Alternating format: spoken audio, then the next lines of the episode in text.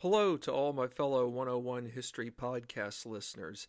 I hope all of you are doing well, and I hope all of you have had a good weekend. Hard to believe uh, tomorrow marks the start of another uh, upcoming full week. But nonetheless, I'm glad to be back on the air with you guys. I know some of you are probably wondering when is Kurt going to come back on the air. Well, I'm here. I am. I'm on the air, and I'm ready to go here shortly with another uh, podcast segment episode to uh, "Rebels at Sea: Privateering in the American Revolution" by Eric J. Dolin.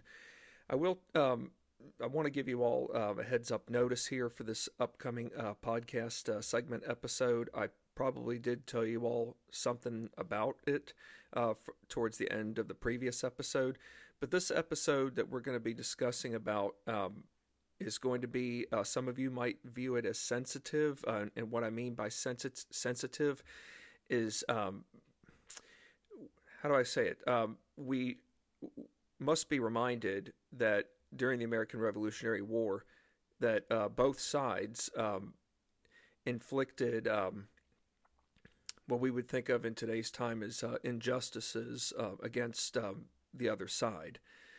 And in this uh, podcast uh, segment episode, we're going to be learning about um, about the um, injustices that the uh, British inflicted upon the Americans, not just not from a battlefield perspective, because oftentimes we when we think of injustices in the American Revolutionary War, we tend to think of what happened along a battlefield, but we do forget about uh, injustices that occurred aboard um, ships and we're not just talking about you know capturing um, the opposition and um, forcing them to surrender. We have to be reminded that uh, during the um, throughout the American Revolutionary War, a good number of prisoners were uh, relegated to being confined aboard uh, prison ships. So we are going to be learning about um, various things, uh, such as uh, conditions aboard the prison ships. Uh, we are going to learn about um, where uh, Americans were stationed, that is, uh, prisoners of war during the time of the Rev- Revolutionary War. Uh, we will be um, talking about uh, two prisons, I can tell you, in uh, England. And then we're going to talk about um, a particular ship that was stationed um, not on the outskirts of New York City that was known for um, terrible atrocities to American prisoners. Now, I, again, I'm not here to uh, gross you all out. I'm not here to um, I'm not here to scare you all out of your wits. But I just want to make you all aware that um, that there were um, that atrocities did go beyond uh, the battlefield, but that uh, there were a lot of um, people or soldiers, I should say, not soldiers. Let, let me take it back, privateersmen whom um, not only uh, not only made the ultimate sacrifice in terms of uh, protecting those on land, but they also made the ultimate uh, sacrifice by protecting other uh, fellow privateersmen whom uh, survived um, being on the waters. Uh, and many of you all will be alarmed by the end of this podcast segment just how many men lost their lives um, due to um, either disease or just let alone being that of a prisoner uh, throughout the American Revolutionary War. So we do need to keep in mind, though, that it, it, was one thing for a soldier to lose his life in the war, but they weren't always able to die on a battlefield. Although being on a battlefield probably was the safest place versus um, being a prisoner, but it is important to be reminded of the fact that uh, not everyone um, not everyone was able to die peacefully. Um, I can't imagine what it would have been like having been a prisoner of war, uh, even in the American Revolutionary War. But I do believe it is important that we learn as much as possible. And as I've said many of times before, and I can say it again, that as much as I do enjoy learning about history, I have to be reminded that uh, history has not always been pretty, and that there have been um, that there have been um, unfortunate um, events that have that have occurred um, in history where uh, mankind has not been um, where mankind has done things that um, that are um, unthinkable, that are um, that are beyond um, beyond uh, horrible. If if that's if that's the best uh, 101 interpretation that I can give to you all, and and again, I'm this podcast segment that we're going to be discussing about. It's my intentions are not to um, my intentions are not to gross you all out, but it's just more of a reminder of what did take place and the um, injustices that uh, that the British did inflict upon um, American privateersmen, whom um, whom became prisoners of uh, war and it wasn't just the American privateersmen, uh, Navy men were uh, prisoners, including uh, soldiers um, who fought on land. So it wasn't confined to just one sector. But I do believe it's time for us to get the uh, ball rolling and be prepared for our first uh, lead-off question. So here we go.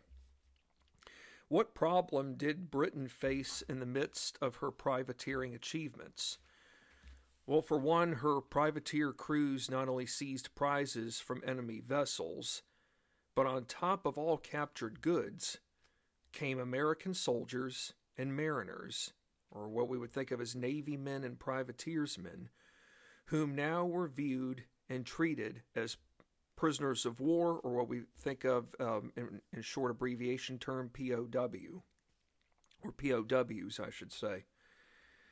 All captured American soldiers and mariners fell under the category as prisoners of war under international law. You know, when we think of international law, sometimes it's easy to think of that um, subject of law as something that would be for more modern day term use. But I should uh, point out that even in the 18th century, there was such a thing as international law. But how is it that American soldiers and mariners could now all could now all of a sudden fall under the category as prisoners of war under international law. Well, this simply um, means here, folks, that Britain could still view her ex subjects, being the 13 colonies, as a foreign entity, meaning both the Crown and Parliament wouldn't accept America's new status. Okay, yes, uh, the 13 colonies, as we all know, have rebelled. They have uh, declared their separation from Britain. They have they've all banded together to form the new United States. But does Parliament and the uh, Crown and do they accept us? No, they don't accept us. They can't. They don't want to accept the fact that we have uh, severed ties.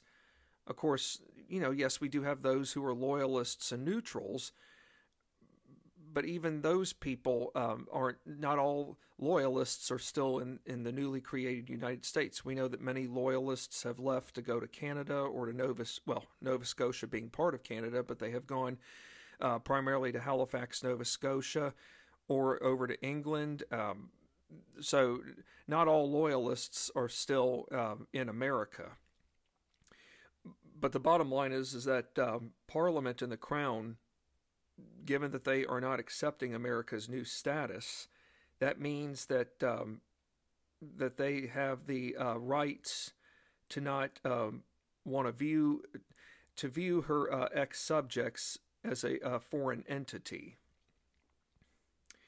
Now, British officials uh, feared American prisoners as being treated the same like natural born British citizens on the grounds of constitutional right to habeas corpus. I believe most of us know what habeas corpus is, but for those of you who aren't really familiar with it, I'll uh, give you a uh, 101 interpretation of what habeas corpus is. That basically means, uh, habeas corpus, I'll say, means that there is an order requiring a person or persons under arrest, whom, whom have already been arrested, to be brought before a judge or into a court of law, which would determine whether or not there were um, lawful grounds, or we could say probable cause for one's imprisonment.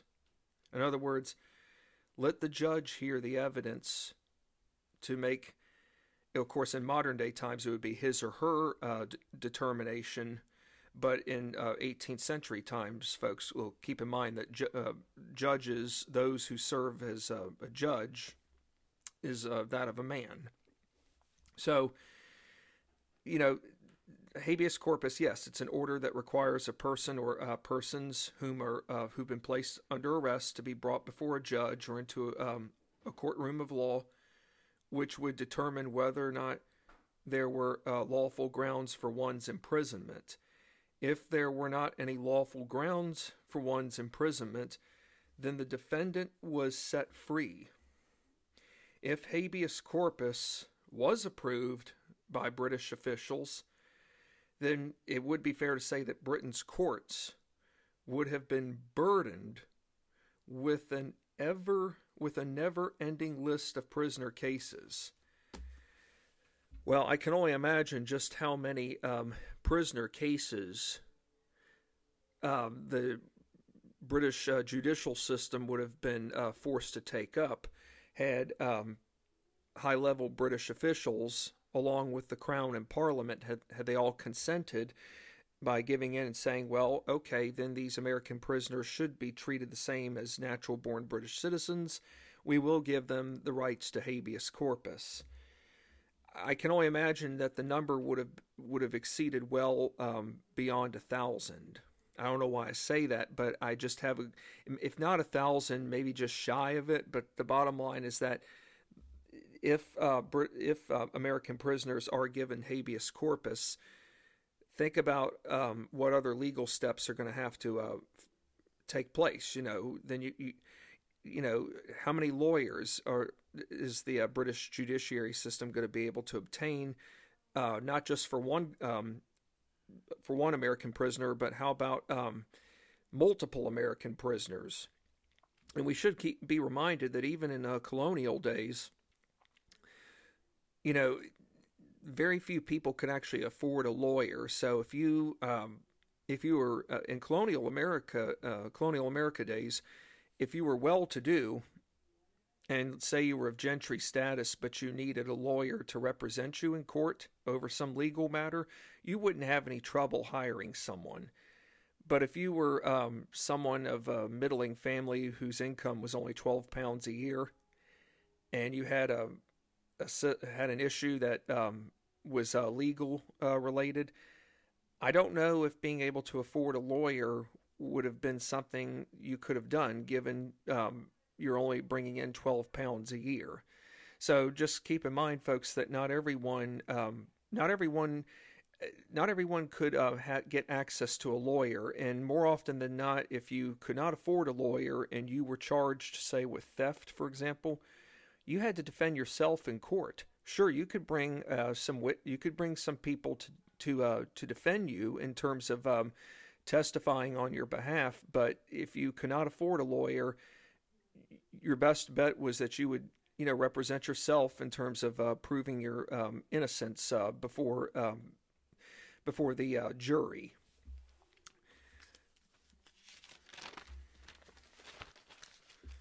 Well, under um, the prime minister, uh, I should point out, uh, Brit- Britain's prime minister in early 1777 is Lord North.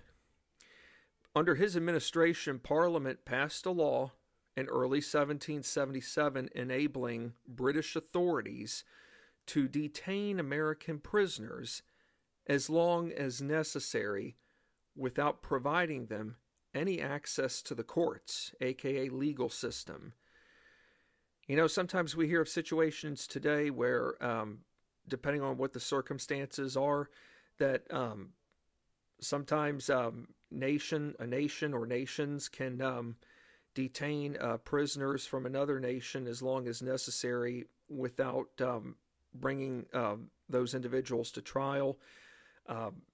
It's it can be done for a whole host of reasons. Uh, if that tells you how complicated it can be, but even in 1777, Parliament's making it very complicated. It's going to make it very complicated now for um, for American prisoners. In other words, if you are a prisoner of war and you are under the um, domain of uh, British authority, Britain is now going to make it all the more difficult to those American prisoners without providing them any kinds of access to the courts, legal system.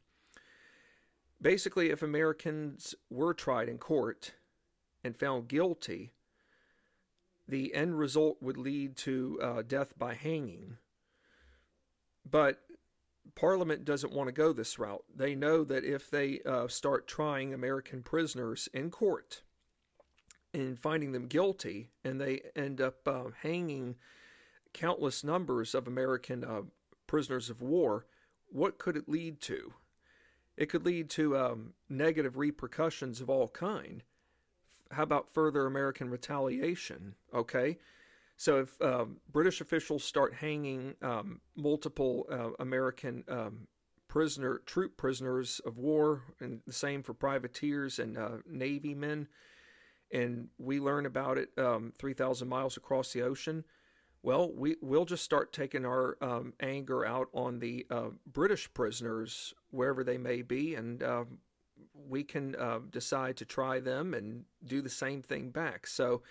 It, I hate to say it, but it almost sounds like to me that if uh, Parliament were to go down the road of um, hanging um, American um, prisoners after trying them in court, it would almost be somewhat of a case of eye for an eye, tooth for a tooth. I know that sounds a little barbaric, but that's what Parliament is also trying to avoid. They don't want to go down that road, and by not going down that road, maybe they're also hoping that perhaps the war might end a little bit sooner. But of course, even in 1777, you know, Parliament really they still they still have this notion that well, this war is going to end sooner than later, and once the war ends, our subjects 3,000 miles across the ocean will uh, resubmit their allegiance to the crown when it's all said and done with. Wishful thinking, though. However, um, in England, there is broad opposition to this law, and it's primarily the broad opposition is primarily geared towards um, everyday, ordinary uh, British people. That is, the everyday, ordinary citizens. And the broad opposition to the law itself is really it's pertaining to the suspension of uh, habeas corpus. As for Lord North, though, he uh, sees the law itself as a temporary measure regarding the high number of prisoners at the time of its enactment and he truly believed that American rebels would over time be brought back under British authority and the empire itself return to what it was in pre Revolutionary War times. Sadly, uh, the law dealing with American prisoners of war remained intact for about five years, folks. American prisoners in England often got treated poor but not like those aboard British prison ships, which we will soon be learning about. Not just, and we're not talking British prison ships in Britain, folks. We're talking about the British prison ships in America, where American soldiers, Navy men, and privateersmen endured the greatest of brunts, I should say misfortunes or injustices. Okay, here we go about um, two particular prisons in England where uh, privateersmen got sent to. I don't expect any of you to know which two prisons in England that the privateersmen got sent to, but I did obtain information about both of these prisons uh, through not just so much through having read the book, um, but as a result of going back and reviewing what was uh, necessary and appropriate to discuss in this segment. Uh, the most the utmost uh, relevant information about the uh, prisons, these two prisons? The answer is uh, Forton and Mill, which was also known as Old Mill or Mill Bay Prison. Both prisons combined held around 2,500 to 3,000 men altogether during the Revolutionary War. Prior to arrival at either prison, privateers got stripped of all their belongings except the clothes they were already wearing. So, whatever other items you had with you, folks, they were taken from you. So, you know, if you had something that was valuable, perhaps a family heirloom as a means of um, reminding yourself about the family you've left behind, all that's now taken from you. That doesn't mean anything to the British authorities. So after um, having everything stripped except that of the clothes uh, privateersmen are already wearing, they got placed into ships, folks. Um, not just placed onto ships, they were placed into the ship's hold, where the cargo itself was normally stored. And the prisoners, folks, uh, were crowded side by side, only to be chained. The rations were uh, slightly average. In other words, they didn't even meet the minimal criteria. We're talking about, um, you know, food rations here now, folks. So they're slightly below average, and they're not the they're not the grandest. Once arriving to either one of the prisons, the privateersmen were brought before a judge, and they were asked mul- they were asked um, various multiple questions. If any privateersman revealed that he was born in England, believe it or not, folks, if any privateersman did reveal that he was born in England, then he was um, more than likely to be um, impressed. And we learned about what impressment was early on uh, from a much earlier podcast segment episode.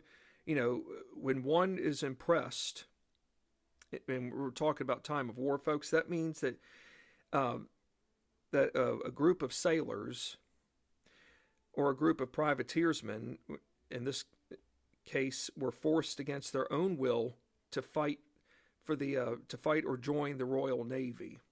So, in other words, now they're being forced to betray their own fellow uh, comrades, whom they've been um, whom they've been side by side um, for X amount of time uh, during this uh, crisis or, or this uh, war with the mother country. Now all of a sudden they're being forced against their own will to switch sides. Regardless of uh, which prison uh, privateersmen entered, they were read regulations. They were expected to obey the keeper, or I should say the warden or supervisor the keeper, uh, I should also say that they were expected to not only obey the keeper, but also the guards. Other um, stipulations occurred, such as um, w- not uh, complaining. Okay, that, that would be kind of a tough one there, especially if conditions aren't right or if something's not right. Um, but they were expected to assemble or gathered when called by the warden. They were um, privateer or imprisoned privateersmen were not to partake in fighting with one another. They were also required to clean up their lodgings. The prisoners uh, were given the right to oversee their that their food was properly prepared, which I was really blown away by. Because I would think it'd be fair to say that um,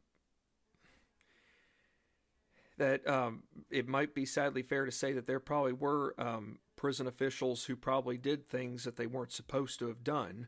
But believe it or not, whether you were at Forton or at, at uh, Mill or uh, Mill Bay, the prisoners were given the right to oversee that their food was being properly prepared, to making sure that it was adequately portioned per the re- per regulations and of uh, good good quality status.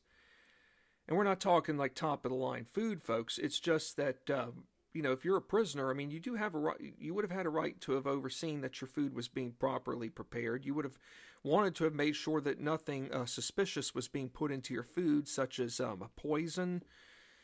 I mean, you just don't know uh, what could be put into uh, something that would uh, make you sick. Not just sick uh, in terms of um, not being properly cooked, but sick in terms of being deliberate. Now, if a problem did arise with regards to um, with regards to what was mentioned above, then the prisoner himself could file a complaint with the warden. But it probably is fair to say that the warden himself would have had the final say over whether or not the complaint was adequate and whether or not there had been, in fact, a violation.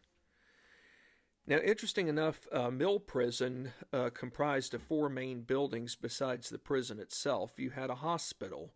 Okay, so if you know if a prisoner or prisoners are sick, they they there is a hospital on the grounds.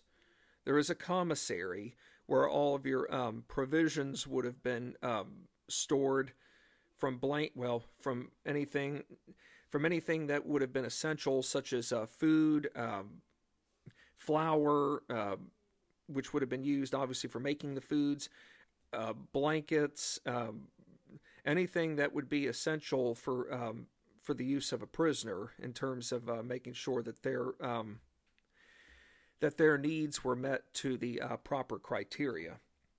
And then you had the administrative offices as well. Now, some of you are wondering how many prisoners could this particular prison, being that of Mill pr- Prison, hold up to? I can tell you this much it's less than a thousand. How about 800?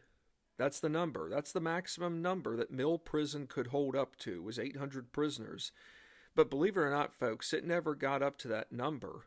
The highest it got to was around 625, which is still a, a pretty uh, decent size uh, number in terms of uh, maximum. Now, I was blown away at this, but it, maybe it shouldn't have come as a surprise because, you know, it's so easy to forget sometimes that when we think of the Revolutionary War, we think of the Americans and the British. But of course, we still have to be reminded that the French are on the side of the British, uh, or on the side of the Americans. Pardon me. Uh, that's uh, that's uh, not a good response there just a second ago. So we do have to be reminded that the French are on the side of the Americans, and even the Spanish are too. So it's not just American privateers and Navy men who are prisoners. The prison itself held French, Spanish, and Dutch prisoners. So it's not confined to just uh, one um, nation of men. The privateersmen, though, were considered to be of a lower class level status. Is it fair to say that privateersmen um, had decent um, sleeping accommodations? I wished I could tell you yes, but the answer is no. For privateersmen, given that they were of lower class level, these uh, men often slept on hammocks or uh, straw beds. And did they have covers? Folks, I hate to tell you this, there were no covers. On the other hand, if you were a naval officer, being, of course, you know, being an officer, you are um, you are of a command of a, a regiment or command of, say, of a ship, if you are a naval officer, not just a naval officer, but if there are naval officers that are prisoners of war, guess what, folks? They have better accommodations than the uh, average privateersman. Naval officers were given pillows and blankets. You know, it's one thing to be an officer, but I can't imagine all of my fellow men serving below me not having pillows and blankets and seeing them being reduced to um, being reduced to baggage, if that's the right word. Um, I, I just can't imagine that. So I can't imagine knowing that here I am as an officer sleeping with a pillow and a blanket. Was sleeping, having a pillow for um, for better um, comfort, and then a blanket to keep me warm while my um, fellow men below me are lucky enough just to be sleeping on a hammock or a straw bed, but without essential, um, but without essential warmth and being that of a cover or a blanket. It, it doesn't make sense, but it but it happened, unfortunately. As for uh, Forton Prison, uh, that is that was uh, located in Gosport on the opposite side of of Portsmouth Harbor. Um, from Portsmouth, uh, and um, Forton Prison was once a hospital for the Royal Navy sick and uh, wounded uh, men. Now, the population of American prisoners at Forton only got to around 200. Now, um, one thing I did uh, forget to mention um, a short while back with regards to uh, you know when we talked about how uh, prisoners were given the right to oversee that their food was being properly prepared and making sure it was adequately portioned. I think I thought it was worth uh, mentioning about uh, food rations because I'm sure some of you are wondering, okay, if if any of us had been alive back then and became a prisoner of war at one of these uh, two prisons in England, what would our typical food rations have looked like? Well, here we go. Uh, food rations were the following, uh, being Sunday to Friday.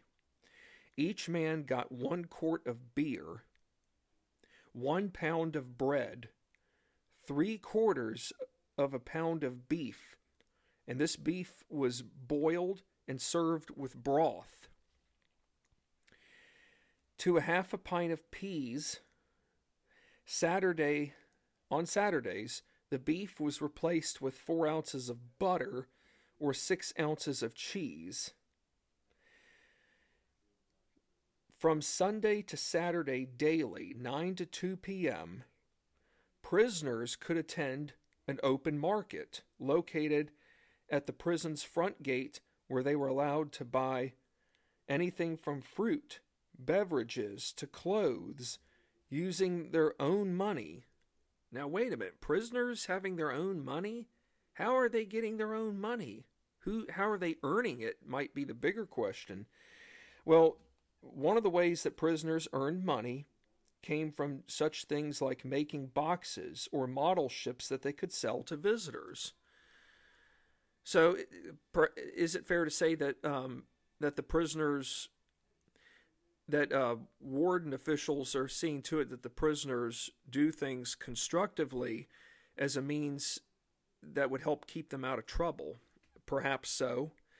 I did read um, where there had been an attempted escape or two at one of the prisons.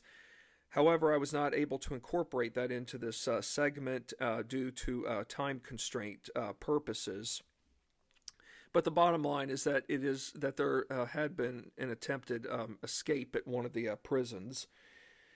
So it is fair to say that um, that prisoners did have an opportunity to um, escape the confines of jail life from Sunday to Saturday daily, 9 to 2 p.m., where they could um, attend the open market and buy such things as fruit and beverages to clothes. So, by using the money that came from, you know, making boxes and model ships. So, maybe, I, I don't know if there's any good out of this, but, um, but perhaps by being allowed to uh, come out into uh, an open market, perhaps there is some sanity left in these uh, men.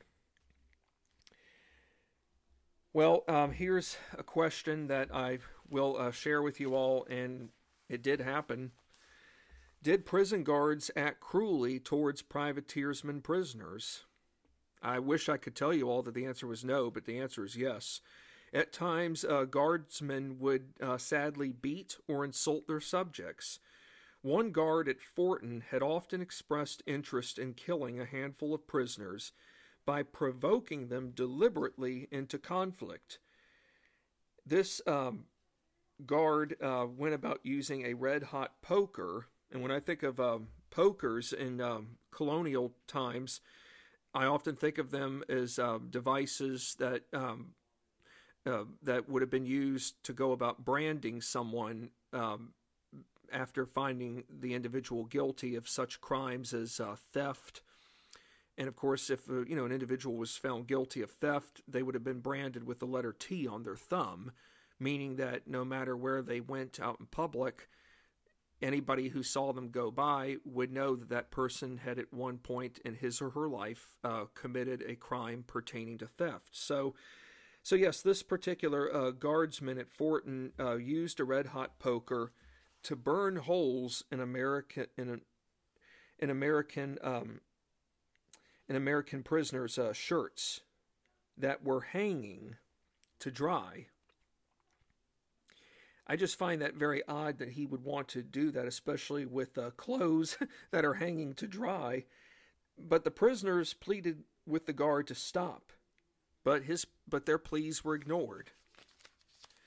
That's a shame that even uh, people from within uh, the prison system who, okay, are supposed to keep, um, how do I say it? They're supposed to protect the public from uh, inmates who are, course, we might think of in today's time inmates that could be seen as dangerous to society, but uh, but yet we have uh, guardsmen or wardens doing things that they shouldn't be doing. And I'm not trying to get political, folks, but sometimes we do hear of stories where sadly uh, prisoners are aren't being treated properly behind uh, closed doors, all because a um, an official or a warden is doing things at his his or her personal expense um, to make uh, the lives of um, prisoners all the more uncomfortable who are perhaps trying to um, better their lives by um, by not making the same mistakes again. And it wouldn't it be fair to say that uh, that the prisoners at Forton, in this case, who were being harassed by that guardsman, you know, they obviously didn't do anything to to anger the particular guardsman. It was the guardsman who uh, he was only he was only uh, interested in himself, and all he cared about was creating trouble, even if it meant um, causing trouble to those behind bars who uh, who he just simply didn't like. So it, sadly, it, it went on. Despite unpleasant food conditions to moments of cruel and unusual treatments, many prisoners remained healthy. At Forton, folks, the death rate for Americans was just under 6%, whereas at Mill, the death rate was around 3.5%. That's pretty low, folks. Now, I mean, it could still be seen somewhat as a high number for its time, but oftentimes to me, uh, in years past, I often thought of uh, when you know prisoners died that it was say well above ten percent.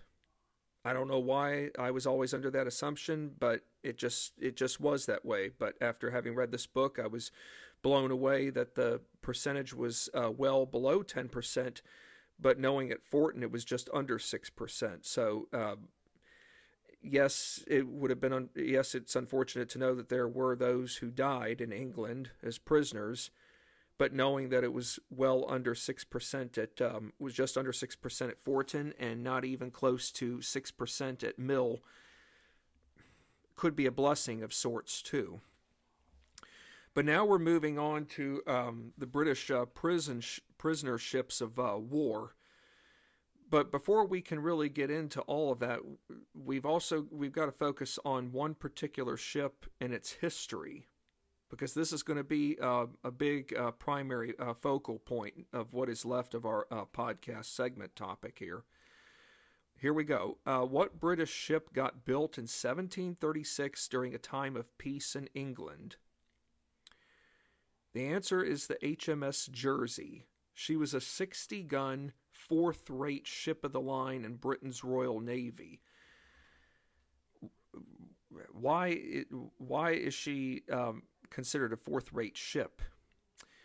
Well, the reason why she's called a fourth rate ship, folks, is because she had over 30 guns and a crew comprising of 140 men but during the 18th century, um, a fourth rate ship required 46 to 60 guns uh, mounted. So she did meet the criteria of falling into the uh, fourth rate um, fourth rate line. HMS Jersey saw action prior to the Revolutionary War, uh, most notably in such wars like the Seven Years' War, or what we know as the French and Indian War, by 1771, uh, one year after the infamous uh, Boston Massacre had, had occurred, the HMS Jersey was converted into a hospital ship. But between 1779 and 1780, she was converted again, but this time as a prison ship. Privateersman uh, William Russell, he had been in prison for over 14 months in England at Mill so that means, folks, at minimum, he would have been there for about a year and two months, but in actuality, he spent two and a half years total at Mill. He got released in June of 1782. So that means that um, more than likely, uh, William Russell would have been sent to Mill as late as, say, late 1779 or somewhere right after uh, 17, right after the year 1780 started. Now, I'm sure some of you are wondering how in the world did this guy get released? Because it happened, folks. Believe it or not, he got released from Mill. But how did it happen? Well, he, he got released in June of 1782 as part of a prisoner exchange and got sent back to Boston, where he arrived come mid August. That's where his family was. However, his stay was very short because a few days later, he enlisted on board another privateer. Unfortunately, this privateer got captured, that uh, William uh, Russell um, was a part of, got captured by a British warship. on September the 16th of 1782. But the um, the but the British warship did not take uh, William Russell and everyone else captured to England. Instead, William Russell and everyone else who was captured got placed aboard HMS Jersey, stationed in New York City. Two months after first being placed aboard the Jersey, Russell wrote to his wife describing, um, and this is not in quotes, uh, but the, but based upon how I uh, went about paraphrasing it, he uh, wrote to his wife describing how he was now in the worst of places, including being short on clothing to all uh, to all other fundamental essentials. Well, when we think of all other fundamental essentials, what could we be thinking of? Um, access to food, access to um, beverage, like say a quart of beer, uh, access to um, proper um, what do you call it? Uh, access, lacking access to um, blankets or a pillow. It could be fair to say that um, William Russell, along with everyone else who is now placed aboard the Jersey, HMS Jersey, that they really are in probably one of the most um, barbaric of um, jail like uh, facilities that one could possibly be inhabiting. Now, as I said early on before we began this uh, podcast uh, episode, I'm going to mention it again. Cruelty and inhumanity did exist on both sides during the Revo- during the Revolutionary War's duration. However, the worst or the most horrific of experiences centered around being confined to British prison ships in New York. Believe it or not, there were 17 total number of prison uh, ships in New York during the Revolutionary War. Some served as hospitals, but it was less than five that actually served as uh, makeshift hospitals. The vessels that became uh, British uh, prison ships were not uh, your top. At one time, they were um, top of the line vessels. They were grand for their time, but now they are um, how do you call it? They're non attractive looking vessels now, folks. These warships were well past their prime. In other words, they are well past their glory days. They have now become floating vessels. New York had the largest number of prison ships, which also meant the largest number of prisoners. Now, I should point out that other cities like Boston, um, Philadelphia, even Charleston, South Carolina. There were some other cities that did have uh, prisoner of um, that had prison ships, but they did not have uh, the same numbers of ships in terms of total number like um, New York City had, and they did not also have the same um, concentration or what we would call um, overall number of uh, prisoners as say New York City would have had per the prison ships. So think about it 17 uh, British prison ships that could all be functioning at one time.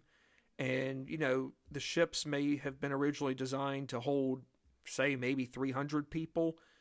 I think it could be fair to say, I, of course, I don't know if I should give the number away now, but I probably should just give you all a heads up that we could be uh, learning here shortly that the number of people aboard these uh, prison ships in terms of uh, American uh, troops, Navy seamen, and the privateersmen could be probably exceeding the what the average uh, capacity w- was originally intended. Large numbers of prisoners of war was what led to the greater need for prison ships in general. So I'm sure some of you are thinking, why in the world did prison ships even need to come about? Well, it was because of the large number of prisoners of war. So we do need to go back to the summer of 1776 when uh, British forces um, came into New York, and they came by the th- well, British forces came in by the thousands. I mean, there were thousands of ships that came in, and um, they were pretty much um, making a, a, a huge statement that you know, okay, you know, you may have driven us from Boston, but now we're bringing in the big guns. We're bringing the whole nine yards in. So um, when the British uh, prevailed in New York in 1776, yes, they um, they had they got New York in their hands, but what did they get in their hands as well? Countless numbers of prisoners of war being on the American side. So the large number of prisoners originally got placed into non-traditional jail facilities, uh, such as uh, churches, government buildings. Believe it or not, folks, even sugar houses that were structures uh, one one time used for refining to storing sugar and molasses. And when those buildings filled up, the inmates got sent to uh, the prison, got sent to prison ships. Okay, so that's how that's where we get the prison of the prisoner of uh, warships, folks. It was because after the uh, churches, the government buildings, uh, sugar houses, all once all those buildings got filled up in New York, the British don't have really anywhere else to send what's left of the prisoners. But the only place they can really afford to put them in is aboard these uh, ships. And so, by placing um, what was left of the inmate population aboard the British um, prison ships, the British believed that the that the greater conflict itself would eventually end, and that okay, with all these prisoners, that maybe Britain's subjects would finally come to their senses and realize that well, we're just no longer a match for the world's mightiest army and navy. Where were many of the prison ships uh, secured or stationed well, I know many of you are probably already saying, well, Kirk, didn't you already just say New York City? Yes, I did. But where do you think many of the prison ships were secured or stationed, or I should say anchored at? Um, where do you think they all would have been uh, stationed? I mean, not we're not talking the heart of New York City, but I will tell you this: they were uh, stationed somewhere not far from what we now know as present day New York City. It was in a place called Wallabout Bay. That's spelled W A L L A B O U T. Wallabout Bay, which was a small body of water in the upper New York Bay across the East River from Manhattan, where present day Brooklyn Navy Yard stands today. So, if that gives you any indication of where Wallabout Bay is, uh, whenever if you see the Brooklyn Navy Yard or hear about it, think about uh, Wallabout Bay, where it where let's see. Here we are in the year 2023, so American Revolutionary War 1775, 1783. So think about it, 240, 248 years ago, or 247 years ago, I should say, uh, was 1776. So that's where um, the uh, prisoner of war ships were um, located in uh, Wallabout Bay in what we now know as the present day Brooklyn Navy Yard. So, Wallabout Bay was chosen for precautionary purposes to prevent against the spread of disease, given diseases themselves had become very prevalent on prison ships. Well, the land along the edge of Wallabout had little inhabitation, which led to greater protection and more isolation. Well, all of that's great, but even if you even if there is little inhabitation on Wallabout Bay in terms from a human population, isn't it fair to say that there that disease is still going to be rampant aboard the ships, even if the um, even if Wallabout Bay um, has um, very has um, small inhabitation? Uh, sure, I, I would say so. Why had HMS Jersey become so notorious? Well, here we go, folks. For starters, the conditions down below were extremely poor or appalling as prisoners got stuck with no proper lighting, nor fresh air, and rations provided weren't sufficient. In other words, minimal to below minimal standards. Secondly, around, listen to this, folks, this is where the number comes in 1,100 men were imprisoned onto a ship originally designed to handle just 400 sailors. So, can you imagine being one of sail? Let's say it's at its max. Let's say it exceeded 400. And you have 1,100 men below. Can you imagine being crowded side by side and just, uh, and just knowing what could have let happen in terms of diseases spreading left and right, people dying, Um, and I kid you not, folks, I've seen documentaries of the HMS Jersey, and there and it was it was rat infested below. So you were dealing with um, rats. Um, you were you were dealing with everything that is uh, hellish, if that's the best way to sum it up. Third, as the war and the conflict expanded and British forces endured further battle defeats, treatment towards the prisoners grew worse as guardsmen themselves took out their own personal frustrations towards those held captive. We know that, that, historians know that roughly six to eight men died per day during the time the HMS Jersey served as a prison, as a served as a prison uh, ship. Every morning, while the sun rose, the guardsmen above yelled out loud in quotations, folks, "Rebels, bring up your dead." In other words, by bringing up the dead, new room was created for the next set of prisoners to make to make um, their way down into the hold. Up to eight prisoners per day from the Jersey, whom died, got buried on shore daily prior to the British surrender at Yorktown from October ni- on October 19, 1781. That means, folks, that roughly 48 to 56 prisoners were dying per week aboard the Jersey.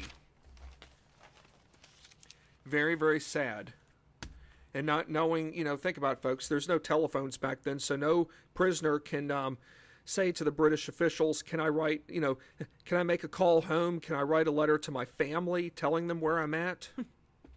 it's a it's a horrible feeling to know that your family probably doesn't know if you're dead or alive, but not knowing that you were actually placed aboard a uh, prisoner a prison ship under the most inhumane of conditions, knowing that it's only just a matter of time before you do meet your ultimate fate.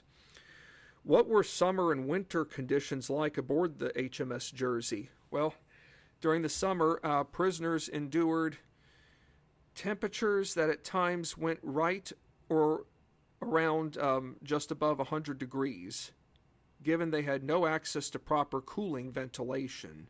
Think about it, no air conditioners, folks. I mean, I just can't imagine the stench beyond horrible.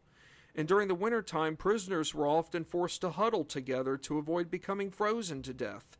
Think about it, no heating purposes either. Prisoners ate food that was downright awful. How about molded bread to beef that wasn't lean but solid, hard to cut through? Then to consuming putrid water. I'm, I'm not trying to gross you all out, folks, but we need to put ourselves in in the uh, prisoner of war's um, in the uh, men's uh, shoes who became prisoners of war aboard HMS Jersey. You know, if you ask me, if if I was forced to become a prisoner of war, I would have rather been a prisoner of war in England than versus being on the HMS Jersey. It, seemed to me, it sounds like prisoners at Forton and at Mill got a little bit better of treatment than they did um, aboard HMS Jersey. Now, be careful with what I'm about ready to say here next. I, again, I'm not here to, to gross you all out, but we just need to be reminded of things that we could easily be taken for granted today.